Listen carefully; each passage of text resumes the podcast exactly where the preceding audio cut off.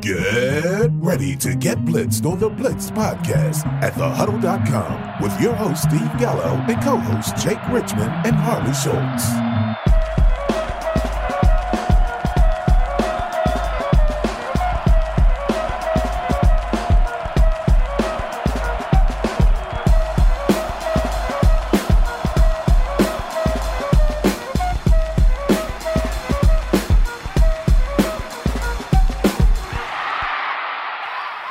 Welcome back to the playoff edition of the Blitz podcast. I'm your host, Steve Gallo, and this week I'm joined by Harley Schultz. How's it going, Harley?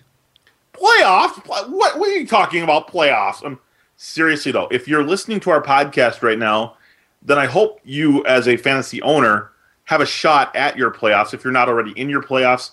And, you know, for those of you who came up a little bit short or, you know, you had a couple of your guys get hurt along the way and you're not going to make the playoffs, you know, there's still a section a few uh, a few minutes away from now where we talk about beer.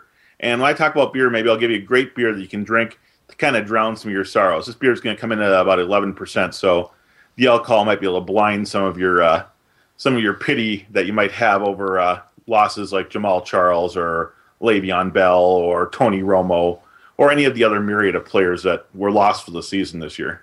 Oh, and of course, there's always our D F S episode um, segment where we can help people that don't make the playoffs that want to just do D F S to keep themselves entertained for the rest of the way. Um, I do have two announcements to make.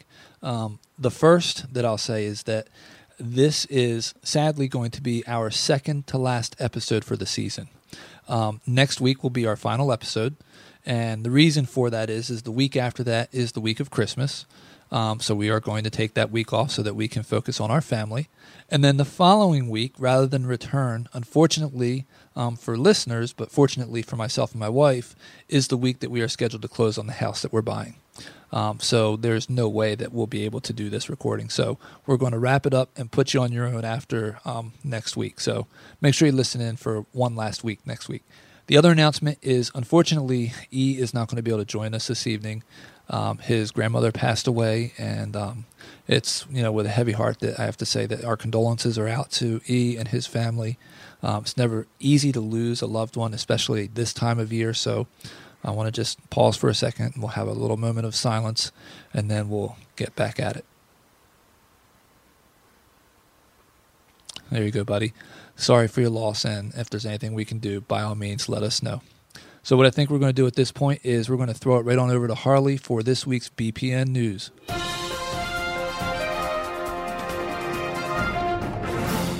Thank you, Steve. Buck Allen has quickly begun his case, making for being the Ravens starter next season. Thanks in part to three hundred sixty-nine combo yards and two touchdowns over the last three weeks, Allen ranks third amongst running backs in total yards over that span. Considering his recent dominant performances, next year he will be changing his nickname from Buck to Benjamin. Filling in for the injured Rishard Matthews, DeVante Parker hauled in only three passes last week. That said, those three passes accounted for seventy-four percent of the Dolphins' passing yards. Parker also hauled in their only passing touchdown against the traditionally awful Ravens secondary. This begs the obvious question. What the heck happened to Ryan Tannehill and Jarvis Landry? Landry had averaged seven catches and seventy-four yards this year, and this past week he dropped a sizzling pile of two catches for five yards on his unsuspecting owners. It wouldn't have burned quite so bad if it had been against an even slightly better than awful defense, but unfortunately it came against a secondary that had allowed multiple wide receiver touchdowns in five of six games. I would wish all you Landry and Tannehill owners good luck in your playoffs next week, but due to this guano party, you probably aren't going to make it anyways. Adrian Peterson was reportedly upset that he received only eight carries this past weekend against Seattle. Well, Adrian, you aren't alone. All of your fantasy owners are also upset that you only received eight carries. Of course, they are also only upset that you barely eked out two yards per carry on the carries you were given.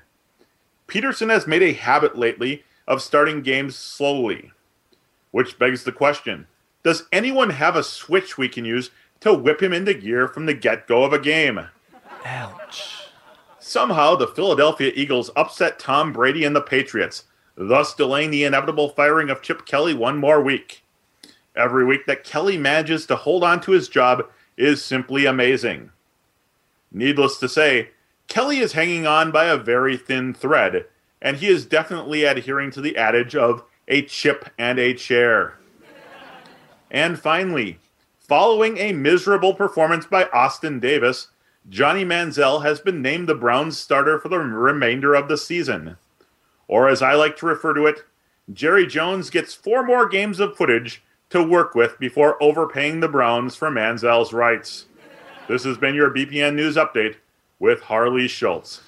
Wow, some serious burnage going on in there. It's like you got the Yule log and stoked it up. A little frustration with a couple players this week. My goodness. I'm afraid to ask what's on the cutting room floor. Well, uh, it, it's appropriate, since I'm here in Minnesota, that I get my final shot in uh, on a Minnesota player. So let's have it. Young quarterbacks were all the rage this week as Blake Bortles, Marcus Mariota, Jameis Winston, Tyrod Taylor, and Brock Osweiler all performed like grizzled veterans. Unfortunately, here in Minnesota, Teddy Bridgewater once again struggled to lead the Vikings once they abandoned their running game. It remains to be seen if Bridgewater will legitimately be the Vikings quarterback of the future. However, in related news, Ohio State quarterback Cardale Jones was spotted at a Twin Cities restaurant dining with Rick Spielman following this week's game. Well, okay then. uh, yeah, Mister Bridgewater. Mister Bridgewater was my blue light special at quarterback. He's, He's becoming very frustrating, to say the least. What about all those people that had Stefon Diggs and, you know, thought he was the next best thing to sliced bread? Um, I be... still think Diggs Diggs really has shown some great skills, despite yes. the fact that the offense really not giving him much to work with. Uh, yeah. And uh, a lot of that, I think, is the kid gloves they're, they're still holding on Bridgewater. I'm not talking about the gloves Bridgewater wears. I'm talking about the kid gloves that Norv Turner has forced him to wear. Yep. And unfortunately, I, I always thought, I mean, Norv Turner is always talked about as like a quarterback whisperer kind of guy, type of guy, but he's just not being given the opportunity to be dynamic. And it's too bad because here in Minnesota, what we've seen of Bridgewater when he's been really good is when he's been allowed to run the two-minute and four-minute offenses where he's allowed to pretty much kind of kind of be his own man, be, be yeah. kind of that gunslinger out there. And when he's gotten that opportunity, he's been very good this year and even last year too. But in this game manager role, it just it feels like it doesn't suit him. Yeah, I don't know who it was that said it. I heard it on the radio today um, on, on a show, but they referred to Bridgewater as a guy you can win with currently, but not one that can win f- that you can that can take you to wins. If that makes any sense. Um, exactly. Uh, you can get a win with him, but he is not going to get you a win. Correct. That's perfectly said. So anyway. Um, The Vikings are set up still to make the playoffs. We'll use that as our segue to um, break this huddle One, two, three. And get into our first down. How's that?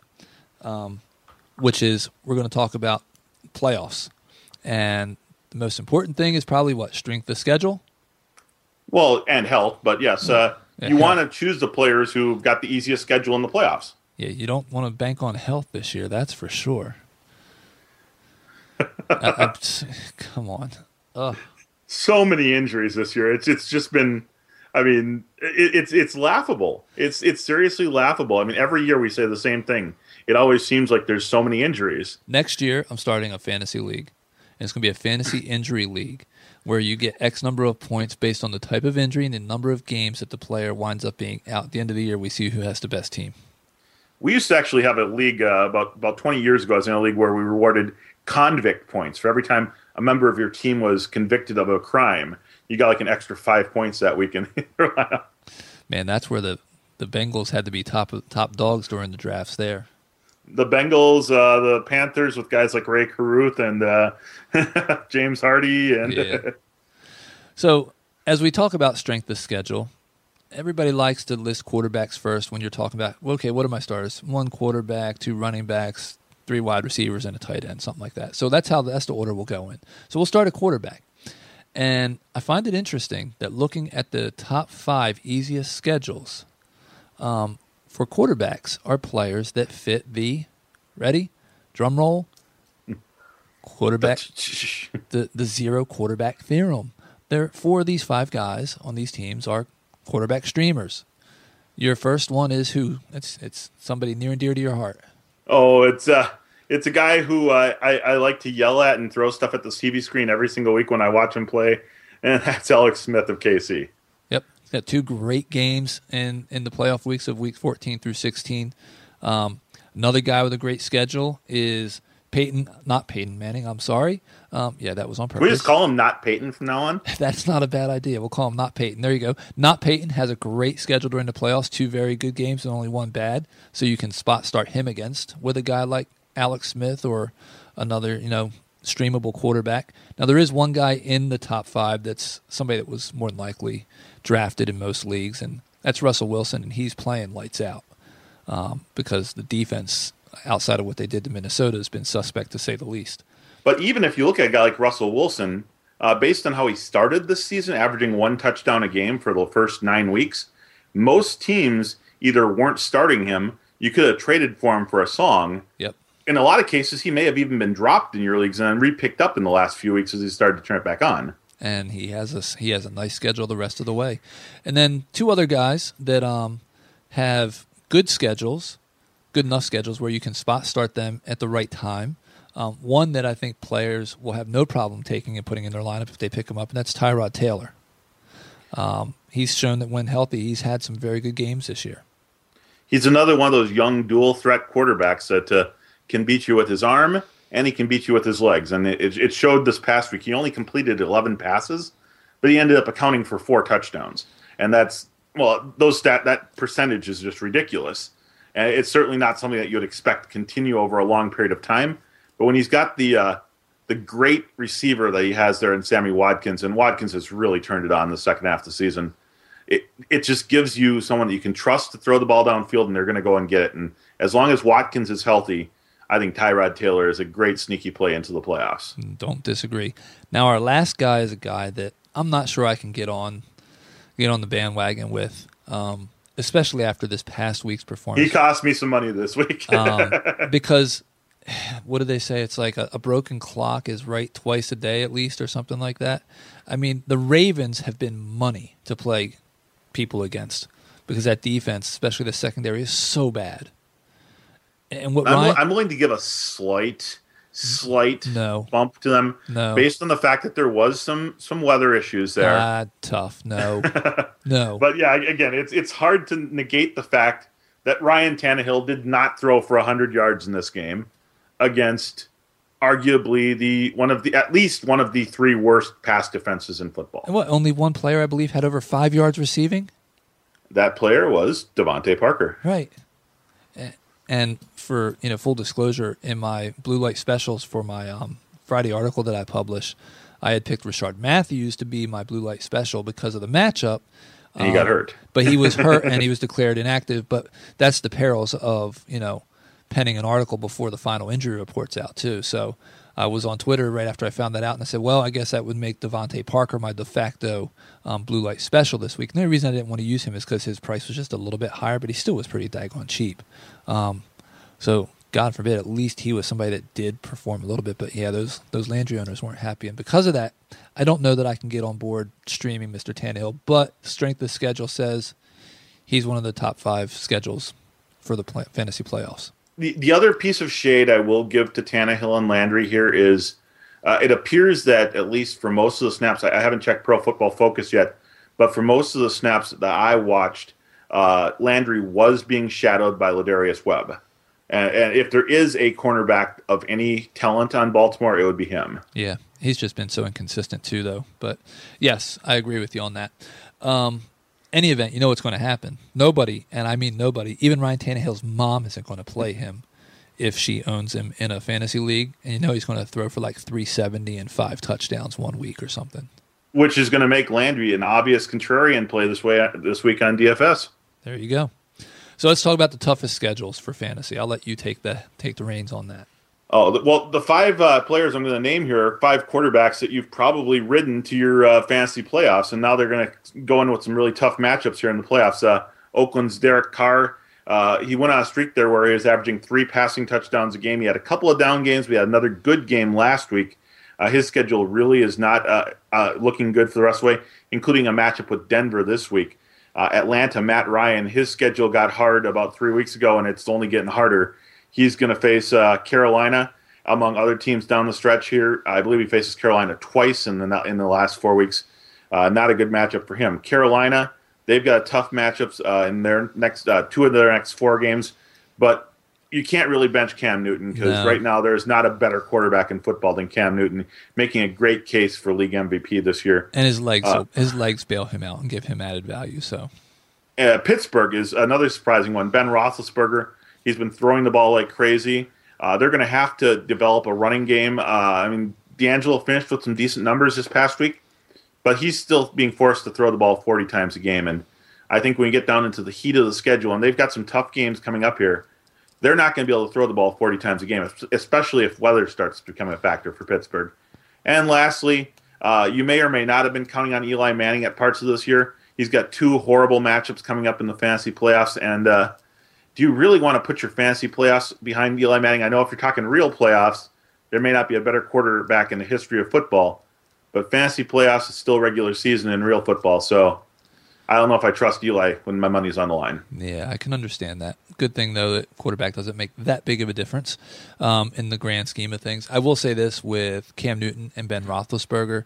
They're two guys that I'm going to refer to as we talked about, I think, last week. My, um, or also I talked about it on Twitter, and you retweeted me or something, but um, we'll call those my um, – live by the sword, die by the sword type guys. You can't bench them, and you're just going to have to live with what happens. Just understand that they don't have the best matchups in the world. That's the truth. So at running back, do we even have any running backs that are still healthy?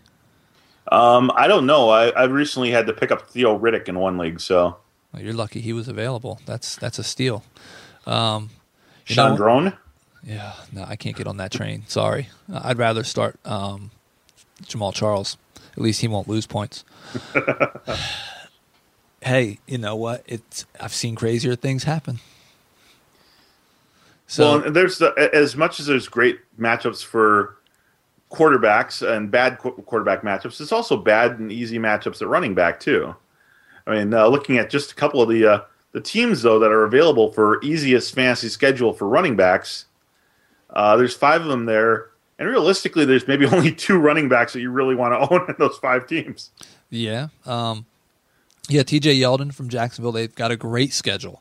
Um, my biggest issue with Jacksonville has been the overall team makeup and, and game flow and what it meant for Yeldon. But you could do worse than starting him um, as a running back two because there's no way he's in running back one. Um, and Jonathan Stewart has a very strong schedule. Um Again, if you own him, I don't think he's your running back one. I think for most people, he's a running back two, and he's somebody that you start without question. Um, in Detroit, who is who can you go? Who can you rely on? I think you nailed it with Theo Riddick. Um, especially in P P R especially leagues, in P P R. I think he's good. Yep, absolutely in P P R leagues. Lamar Miller, after a very hot um, period, has cooled somewhat, um, but he's got a strong finish to the season. I would not be opposed to seeing him in my lineups, and I, I don't want to face him. I can tell you this. All those guys I've just mentioned, I don't want to see in my opponent's lineups. Well, and we, we talked a little bit about Tannehill earlier on, and here is the Week fourteen, fifteen, sixteen matchups for the Dolphins, and it, this will explain to you why Tannehill and Landry and Miller are going to be in a lot of teams' uh, lineups when they're going to win their titles, and that's because they're facing the New York Giants, the San Diego Chargers, and the Indianapolis Colts. Yeah, that'll do it. That will do it. Um, and then there's one last team. Um, they have what I'm referred to in our pre-production as the replacements, and we seem to like that, so it's going to stick. And since they're your team, I'll let you say who they are. Uh, that would be Spencer Ware and Charcandrick West. And it, it kind of played out like we thought it would last week. West carried the ball between the twenties, and Spencer Ware dug his way through the line to get a ten-yard uh, scamper touchdown uh, inside the twenty, and that was about it for both of them. Yep. So neither of those guys inspire me to be like, oh, that's who I definitely want to start. But again, as a running back two or a flex, there's value to be had there, and you know at least they have good matchups. Now, and t- if one of them were to get hurt, then the other one that has, would be gorgeous. Huge, yeah, that absolutely. Um, and, and we had discussed, we had talked about possibly um, naming handcuffs for players at different positions than just running back. Um, so that's something you can always look at where, you know, you you want a handcuff. You want the handcuff to Buck Allen as an example. Who is that? I don't know. Do we go, know who that is? Uh, it, Terrence it, West? Yeah, go find out who it is, because if something were to happen to him and you own Buck, you can't just go out and pick somebody up off the waiver wire. So you might give up some depth to make sure that you have a certain guy that you know that would be in line for all the carries when your guy goes down.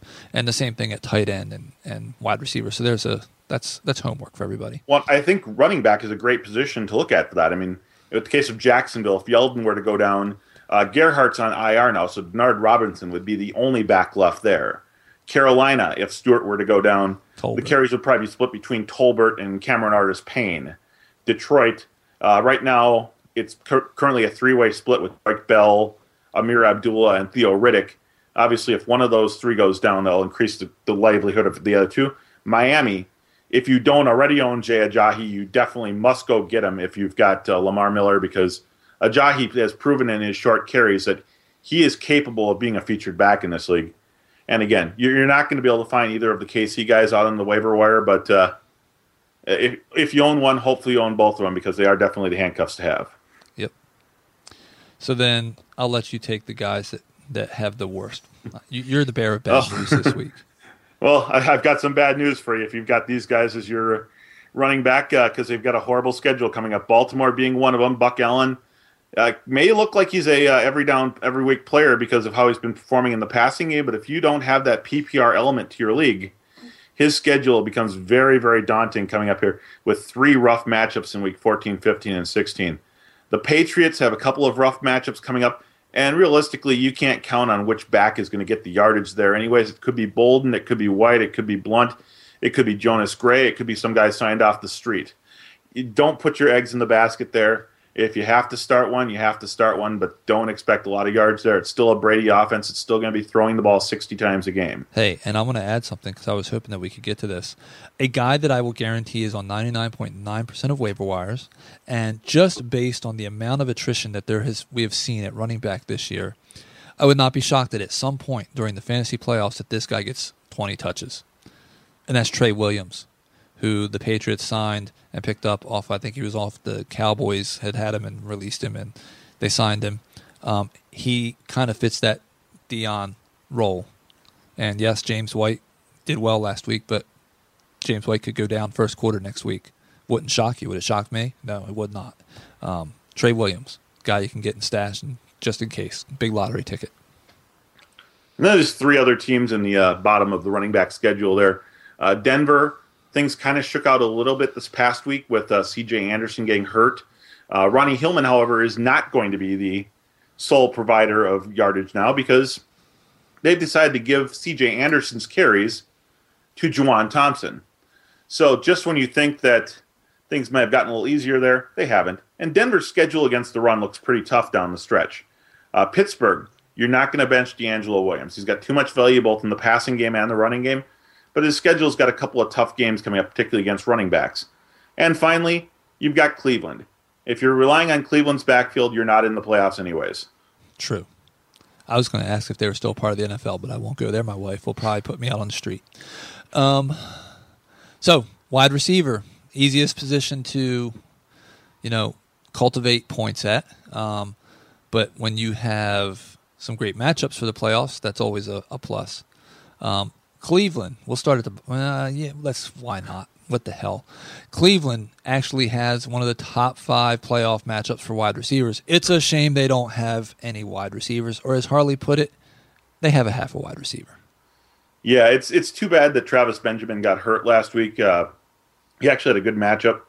One of my sleeper picks last week was Brian Hartline. He had a good game in his stead, eight catches, eighty-two yards, and uh, I think Hartline and Benjamin are okay wide receivers, but neither of them is going to scare your opposition. Uh, their schedule is favorable, so in D F S you might look at those two guys as options, but again, you're not counting on either of those two to lead your redraft league or your dynasty league to uh, a playoff finale. No, but uh, if, but no, but if you've got a, a, a wide receiver three or four spot that you're kind of torn between, I have no problem sticking Hartline in there. And Benjamin, too. It sounds like he will play this week. So, yeah.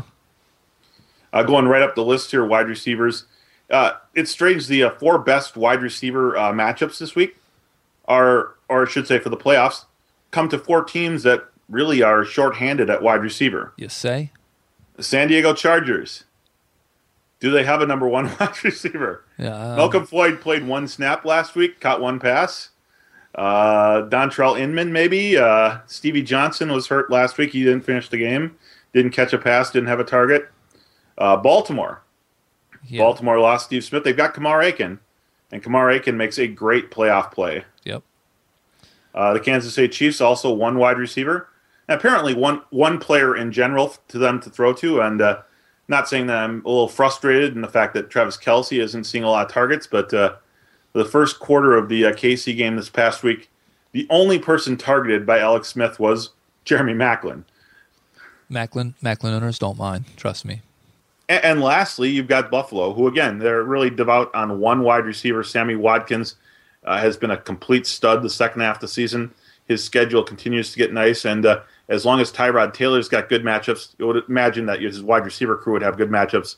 That means that uh, Watkins is a safe play into the playoffs, too. And then if you're in a deeper league, I think that also brings Chris Hogan into play as a wide receiver three or four, and I'm talking like sixteen-team type leagues. Mm-hmm. Now, teams with some tough matchups, um, have they're littered with studs, as we would say. How's that? Um, first, we'll start with, well, yeah, we'll start with Carolina. They've got a tough schedule, and they're not really littered with studs, um, although Ted Ginn has been serviceable at times this year. This past week summed up his upside, downside, and frustratingness all in one fell swoop. What did it not?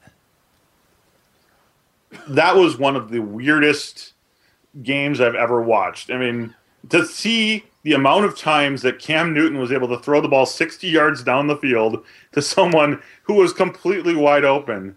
And and half of those times, the player who was completely wide open not catching the ball. It, it, It's really surreal. I mean, there was no defender anywhere on the screen on most of the passes that he threw.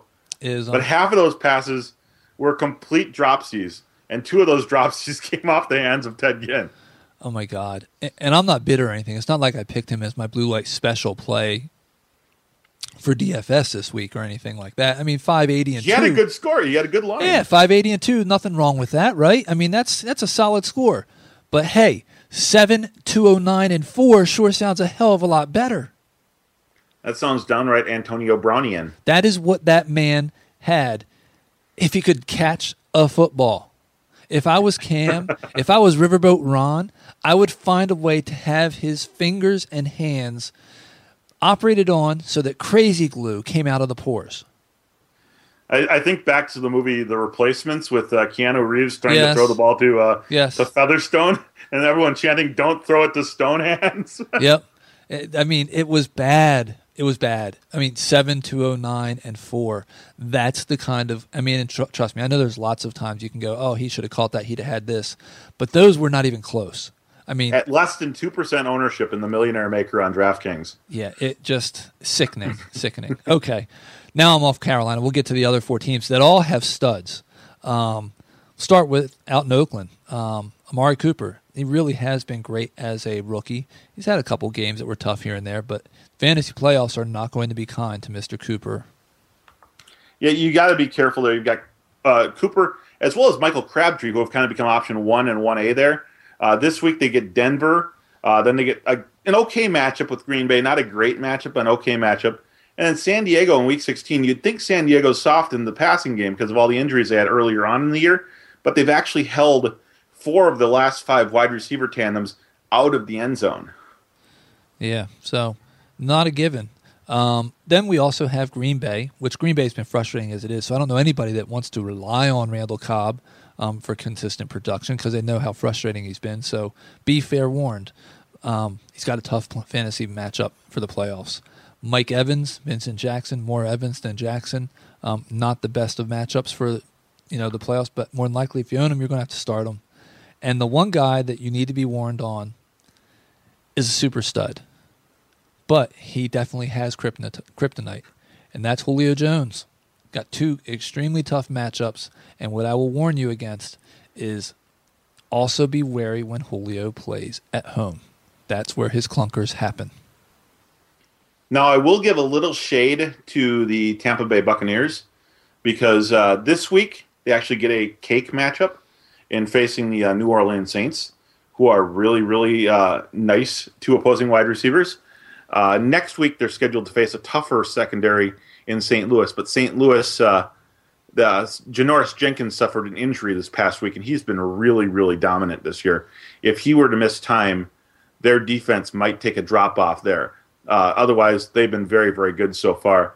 And Indianapolis has one good cornerback. I'm sorry, not Indianapolis. Uh, they get Chicago in week sixteen, and Chicago's secondary has been better, but they're still not great. So uh, of those lower-tier guys, uh, the Tampa Bay is the one one side that I'm not as concerned about just because they do have at least one very good matchup here.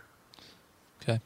So, and that's where you have it, wide receiver. Now, we're running a little bit long, but that's okay because we want to make sure that um, you guys get what you need to get through the playoffs. But we're going to buzz through tight ends just a little bit here.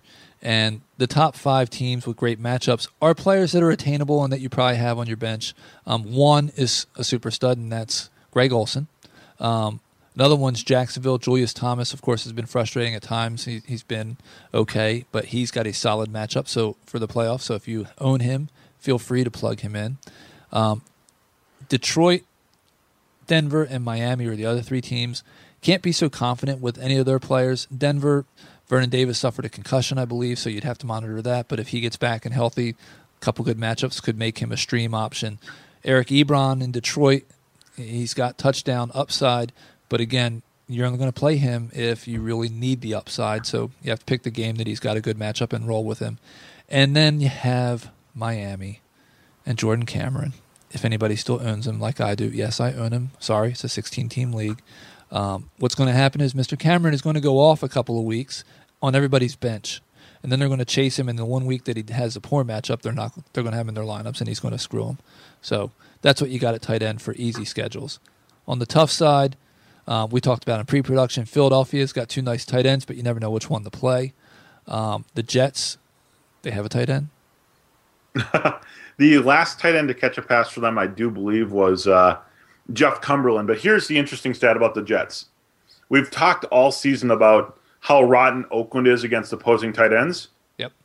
The yep. New York Jets are the only team to not complete a pass to a tight end against Oakland this year. Every other team completed at least one pass to a tight end. So, yeah, there you go. Um, that's why they've got a bottom five matchup. Um, Buffalo, Charles Clay. Did I mess? Is Charles Clay in Buffalo? Yes, I keep getting him yes, confused. He is. At one t- at one point this year, I said it was Miami. I don't know. My mind. He used to be in Miami. I know, and I can never. I never continue to move him over. Anyway, he's got three horrible games. You do not want to stream Mister Clay in your playoffs. Um, now the other two um, have been very valuable fantasy players. Um, one being Jordan Reed. I do not know what he's doing tonight so far against the Cowboys, um, but he has two tough matchups in the playoffs, and it's going to be better to avoid than start. And then the other one is somebody that I know you like, Delaney Walker. Um, he's a guy that I wouldn't call him a super stud, but if you own him, you probably have to start him. But just understand, he's got two pretty bad matchups. Yeah, first matchup being this uh, first week here against the New York Jets, who uh, last I looked, they had given up uh, two receivers all season, more than sixty yards to opposing tight ends in one game.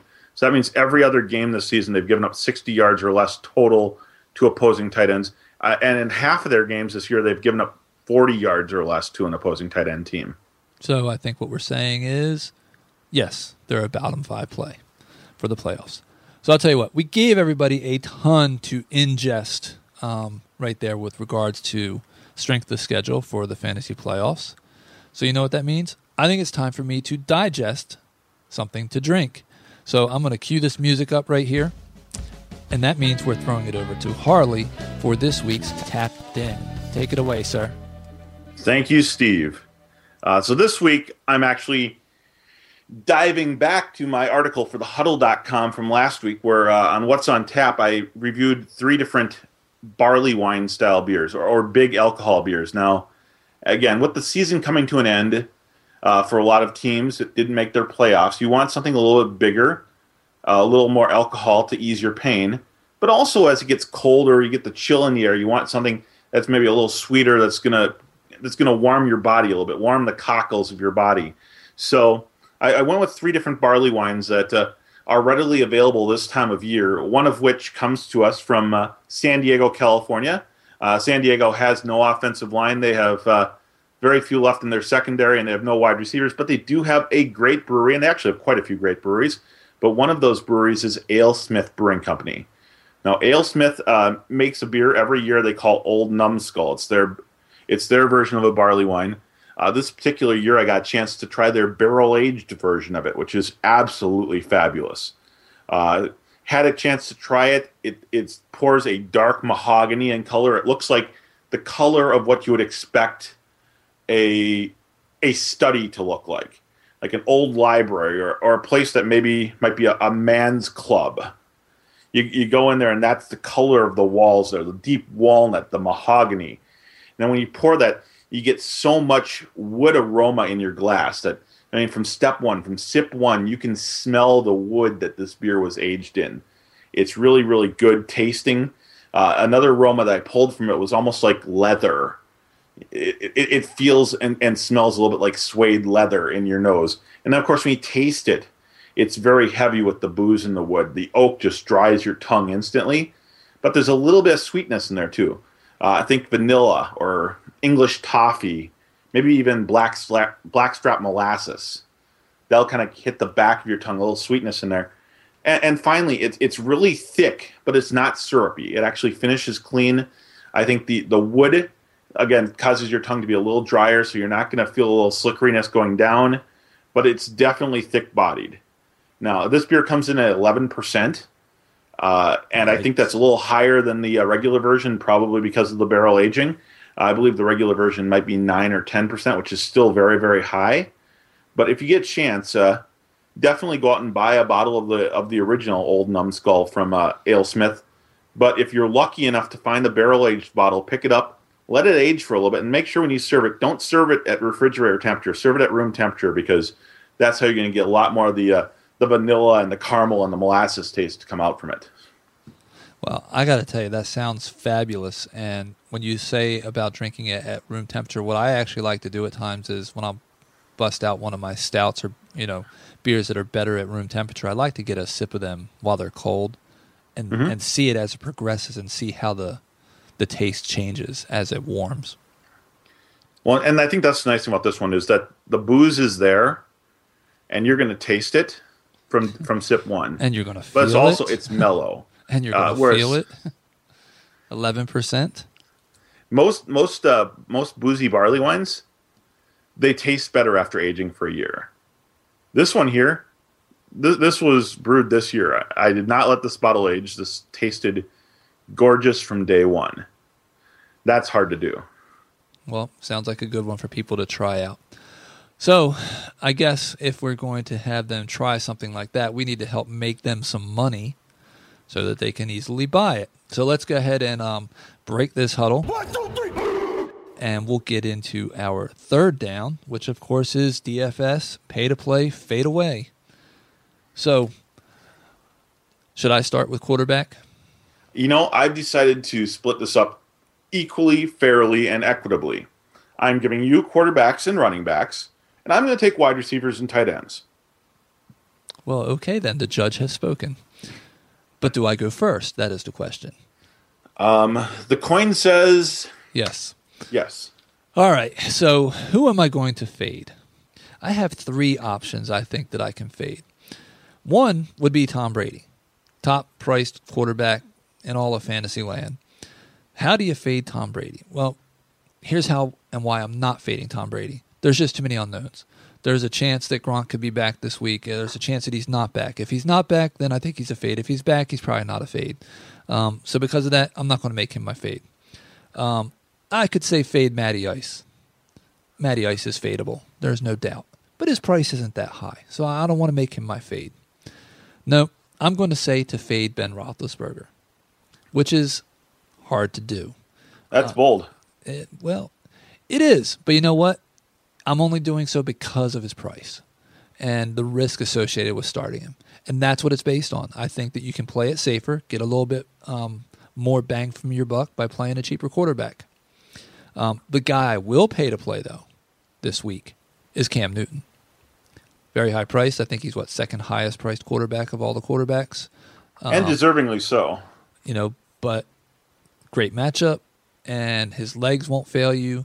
Um, and maybe, just maybe, they find a way to implant um, crazy glue into Ted Ginn's pores. Um, yeah, I like Cam a lot this week, and I have no problem paying to play him. So, I'll throw it to you for your running backs.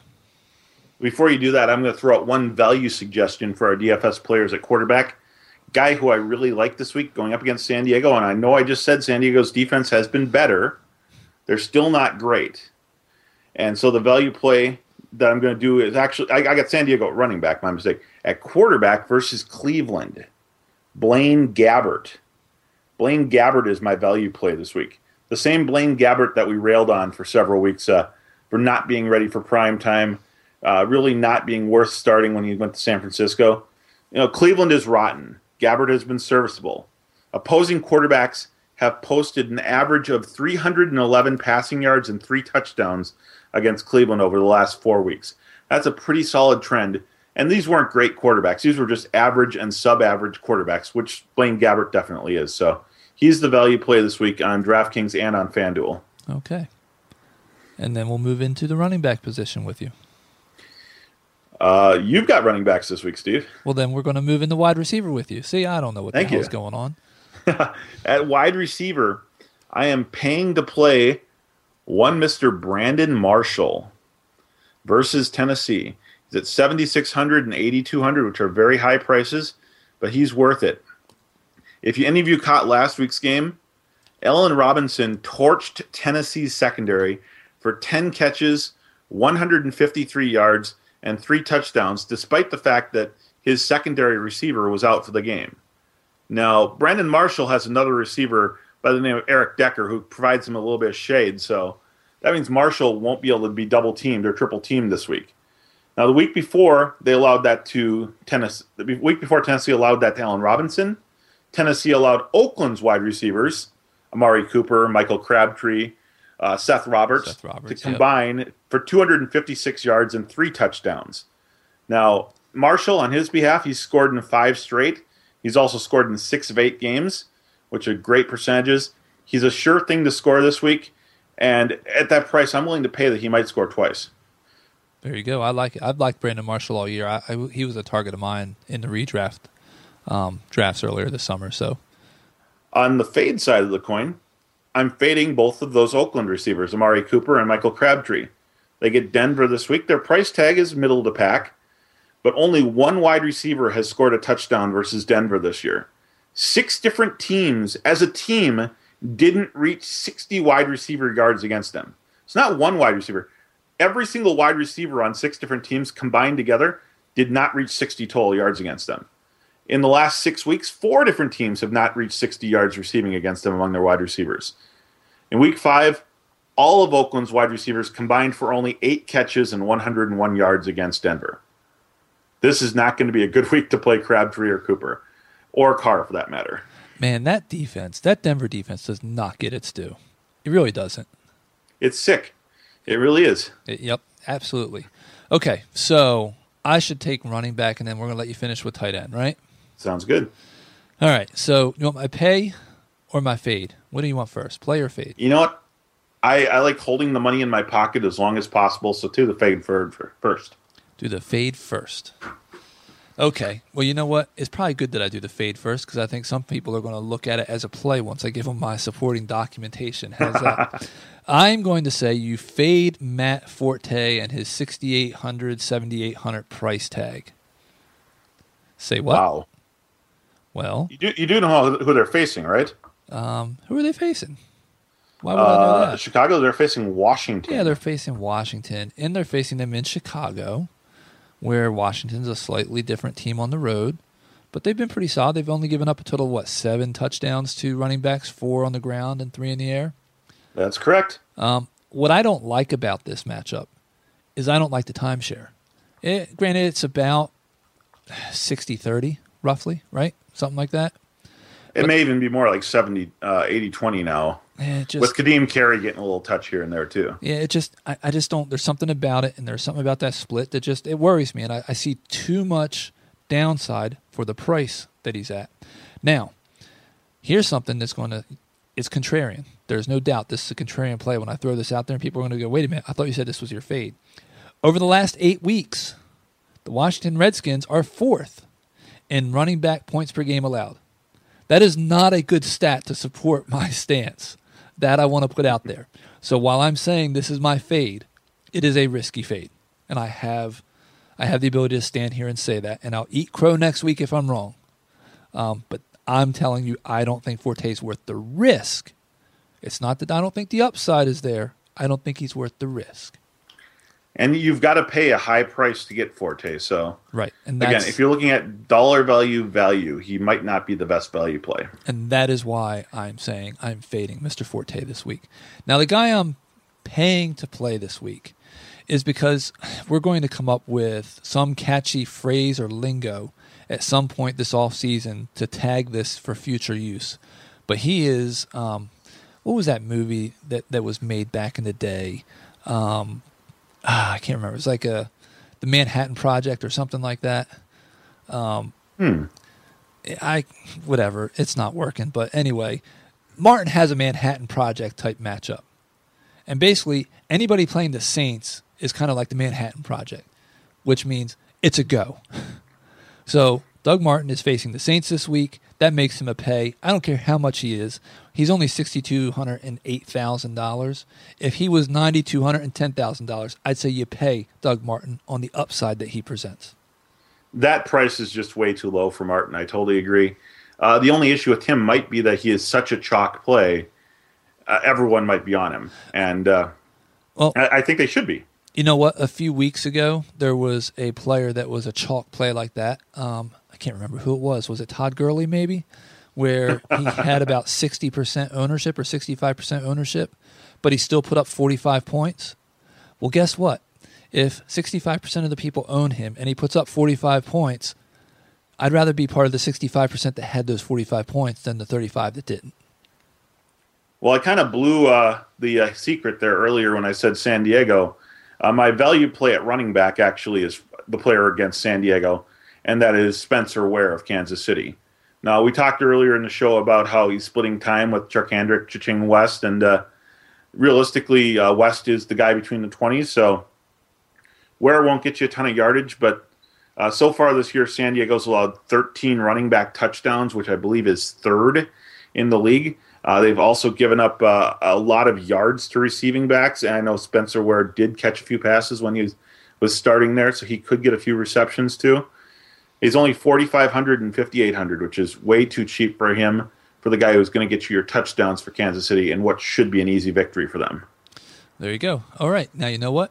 Take us home with tight end. Well, you know, we're going to wrap it up with tight ends. So the first tight end I'm going to choose is my pay-to-play tight end, and that's Tyler Eifert, coming back from his injury, uh, his neck stinger against Pittsburgh. Uh, going into this week, the Steelers had given up the third most receptions, the fourth most touchdowns, and the seventh most yards to the position. Uh, and on the coin flip side of that, Tyler Eifert, going into this week and still coming out of this week, leads all receivers in touchdowns uh, with thirteen. So you, you got to like Tyler Eifert going against Pittsburgh, who have been giving up tight end touchdowns all season long. I'm going to fade Antonio Gates versus Kansas City. Uh, his price tag's twenty-five hundred only on DraftKings, which isn't too high. But no team's tight end has topped seventy yards against them this year. And only two tight ends have scored against K C this year. So you know what? Stay away from that whole San Diego offense. It's a mess right now with no offensive line, no receivers. Gates can be triple teamed. It's just not good. And if you want a value play this week, throw twenty-seven hundred on DraftKings with Austin Seferian Jenkins, getting a little revenge game against the New Orleans Saints. Now, think back to earlier in the season. It was the Saints that knocked Seferian Jenkins out for pretty much the rest of the season. Just now came back this past week. Uh, the Saints didn't give up a tight end touchdown this past week, but they still managed to allow the combination of Greg Olsen and Ed Dixon for Carolina to combine for twelve catches and one hundred fifty-six yards. Over the last four weeks, they have given up an average of nine catches, one hundred eleven yards, and one and a half touchdown per week to the tight end position. Uh, so Austin Seferian-Jenkins is your uh, sneaky play this week at tight end. He's cheap, he's healthy, and he's looking for revenge. I like it. I like it a lot. Um, so there you have it. That's our D F S pay, plays and fades and value plays for week fourteen. Hard to believe we're in week fourteen. If you're still with us, um, we thank you for tuning in. Best of luck at the start of your playoffs. I know I'm in a couple leagues and in a couple others. I didn't make it, sadly. Um, so that's where I'll use our D F S advice to help myself. Um, Harley, best of luck in your playoffs this week. Um, of course, to E, our condolences for the loss of his grandmother. And make sure that you're checking us out at the huddle dot com for all kinds of great things like our Strength of Schedule article that's up, as well as all the rest of the um, content that we put out on a weekly basis. And you can, of course, tune in to us on iTunes and Stitcher Radio. Uh, make sure you follow us on Twitter. You get Harley at Nuclear Harley, E at E underscore Barrera seventy-four, I believe. And then, of course, myself at Steve Gallo N F L. So until next week, and which next week, remember, will be our final episode of the season. So make sure you tune in. Until next week, get blitzed responsibly. Cheers.